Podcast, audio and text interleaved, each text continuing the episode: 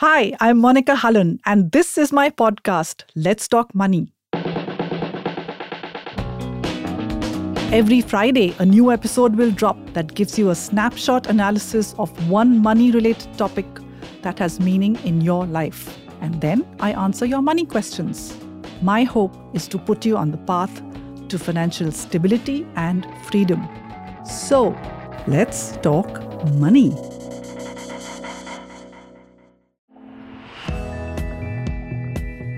You must have heard of the National Pension System or the NPS.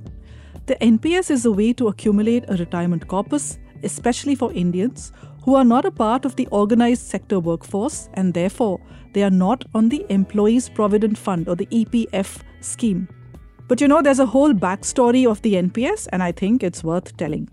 All the way back in 1998, the government constituted a committee, and this was called the Old Age Social and Income Security Project, or the OASIS project. And this had to look into the question of old age security for Indians. The committee mapped two issues. It said one, that India has a very small organized sector workforce which has access to benefits around targeting retirement funds through provident funds and pensions. Two, there's an increasing burden on the government finances of the defined benefit pensions drawn by government employees. A defined benefit pension, you must know, is a formula based pension that is usually a percentage of the last drawn salary of the worker. And many times this gets adjusted for inflation along the way, and the burden on the state just balloons. Remember that when these formulas and rules were put in place, the longevity of the human race was much lower. In fact, life expectancy in the 1960s was just 40 years, and now it is 72 in India. The fact that people are living longer hugely increases the burden on the state, and much of the fiscal issues that we see in some European countries are due to this problem of an increasing pension burden on a smaller worker cohort.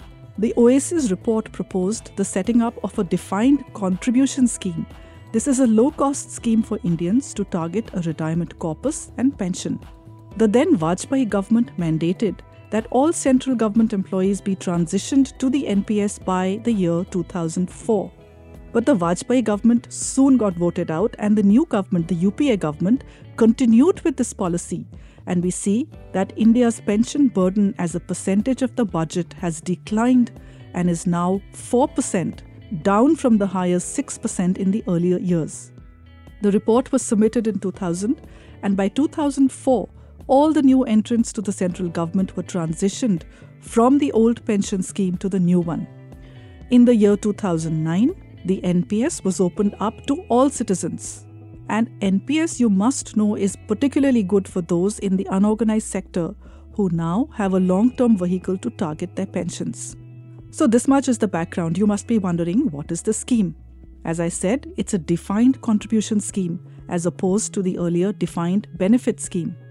In the NPS, the investor saves a percentage of her income and the employer usually matches that saving. So, if 12% of basic salary is saved by you, then your employer adds another 12%, making it 24% of the basic. If you access the NPS directly without an employer, there's no matching contribution, of course. So you will have to save more to keep pace with those in the organized sector.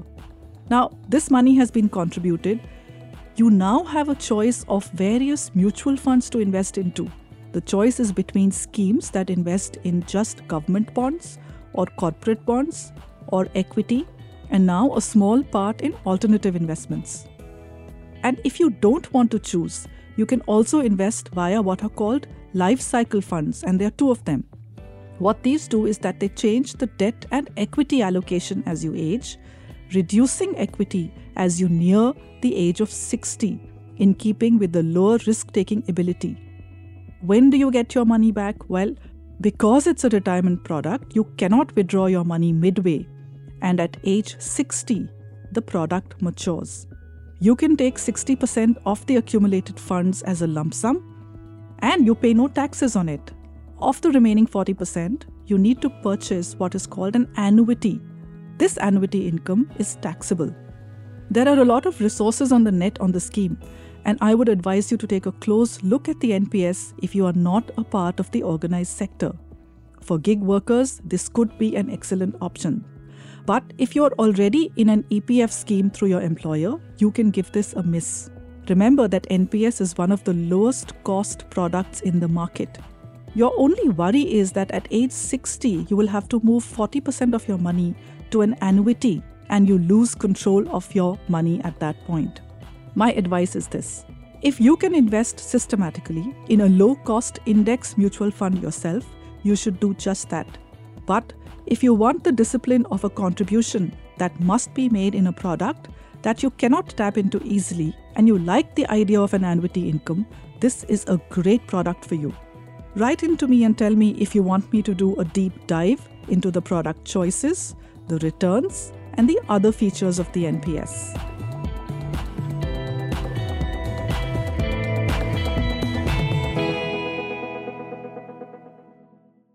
Okay, let's move to questions. And today I'm answering all your questions, you NRIs out there. Mae, let's see what we have. So this one is from Manish Singh in Singapore. He says, I am an NRI holding a Singapore passport and I do not have an Aadhaar card. All I have is the OCI card.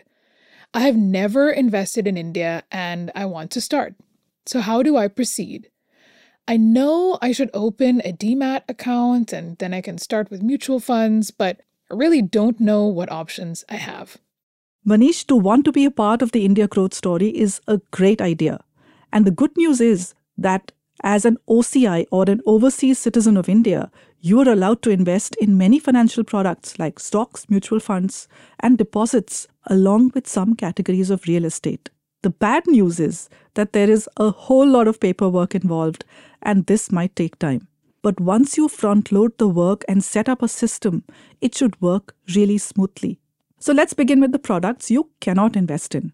You cannot invest in the Public Provident Fund or the PPF. You cannot invest in the government's small saving schemes, nor the sovereign gold bond scheme. You cannot invest in agricultural, plantation, or farmhouse land. And you cannot invest in all the shares in the market, only a defined set. So let's come to what you can invest in. You can invest in shares through what is called the Portfolio Investment Scheme or the PIS. This is a scheme of the Reserve Bank of India under which NRIs can purchase or sell shares of some listed Indian companies. You have to get the PIS document from the bank where your NRE or NRO account is. Remember, not all branches of banks issue this letter. There are some designated branches that administer the PIS. You can also invest in mutual funds, ETFs, and bonds.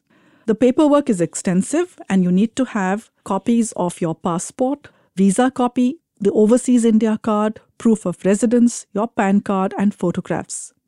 You should contact the Indian banks that have branches in Singapore to take this forward. Many of the big Indian banks have a presence there. Good luck with the investing, Manish. There is a lot of paperwork to be done, but I'm sure it'll be worth it. Next, we have from Abu Dhabi, Deepak Dinakran. He says, I am considering acquiring both life and medical insurance, and I'm seeking advice on whether the premium should be structured for the entire 80 years or completed within a 10 year timeframe. My belief is that this approach would mitigate the impact of inflation, allowing for more substantial growth in my investment accounts. Your guidance on this matter would be highly valued. Deepak, you need medical insurance lifelong. But understand that life insurance need not be bought for your entire life. And I will unpack this. Medical insurance is the safety net in case you fall ill, contract a disease, or have an accident and need hospitalization in India. This need increases as you age, and a good medical insurance policy is an absolute must have. You should buy a lifelong renewable medical insurance policy and must remember to renew every year. However, the life insurance cover is needed only till the time you have gathered your retirement corpus, the day that you are debt free, and do not depend on a salary input for your living cost, you can stop renewing your pure term life insurance policy, Deepak. The investment oriented life insurance policies must be funded till they mature, but do check what is the insurance amount on these policies. Remember that you usually need at least 10 times your annual income as a life cover. My suggestion is to buy a pure term cover that is renewable at least till the age 65. Most people are able to be financially free by that age, and if you happen to get financially independent before that, you can stop the policy anytime you want. But do remember to add the loans you have to the insurance cover that you buy for your life. So, Deepak, medical insurance is lifelong, life insurance only till you need it. This one is coming in from the USA. Parth Sheth asks We are moving back to India next month from the US after spending over 16 years here. I'm 34, my spouse is 33, and my daughter is 3, with a second child on the way in June 2024. We have a net investable corpus of 5 crore, net of all one time expenses such as cars, etc. We expect our monthly expenses to be 2 to 3 lakhs. We're moving back to start a business, but it'll take 2 to 3 years to get additional income from it. I plan to join our family business and expect 12 lakh per year in salary upon return in the meantime. My dilemma is this. Should we invest all of our savings in an FD at 7.5% interest and live off it in the short term for say 3 to 5 years? Or set aside 1 crore for expenses and emergency fund and invest the rest in equity markets over the next 12 months? If the interest rates were low, this would have been an easy decision, but with 7.5% interest rate, I feel this can be a great safety net for our family till we figure out ways to increase our annual income. But this is a big shift that you're making, and it's better to be financially stable than take big risks with your money. You said you need 24 lakh in addition to the 12 lakh that you will get as a family income. At an FD, which is at 7.5%, you will need a corpus of 3.2 crore to give you this return. But you also need to account for some inflation and emergencies. So, this is what I suggest. Use 3.5 crore in the 7.5% fixed deposit. But remember to break up that FD investment into smaller bits so that if you want to shift at a later date, you don't have to liquidate the entire gigantic FD. You need another 1 crore rupees in an emergency fund. I would recommend fixed deposits. Or if you understand mutual funds, you can look at a low risk money market fund. You now have 50 lakh to invest in equities for the long term. If you do not know how to choose active funds, go with a passive index fund on the Nifty 50 or the Sensex. My one word of caution will be to choose a large commercial bank, private or public sector, for your fixed deposit. Do not get tempted by smaller banks, cooperative banks, or corporate deposits that might give you a higher interest but maybe a little more risky. I want you to stay safe with your survival money as you make this big shift. And one more word of caution be careful when you deal with your bank. Banks now hard sell insurance products as fixed deposits. Ensure that you have indeed invested in an FD and not in an insurance policy. Your biggest risk today is for a bank that missells toxic products to you and I'm wishing you all the good luck with the big shift Parth. And that's a wrap for today. I enjoy answering your money questions. Remember, I don't look at individual portfolios, I don't recommend products. Look upon this space as a place to ask strategy questions, doubts, and just basic things that you might not understand. Each time you have a good money outcome, I feel that I have won. To make sure that you don't miss an episode, press follow and help your friends get money smart by sharing a link with them. You can reach out to me at mailme at the rate. That's Monika with a K. Tag my social media handles at the rate Monika. And finally, remember that you should have money and money should not have you. So let's talk money again soon. Bye. Let's Talk Money is hosted by Monika Halan. This is a Maed in India production. Creator Director Mae Mariam Thomas. Project Manager Sean Phantom.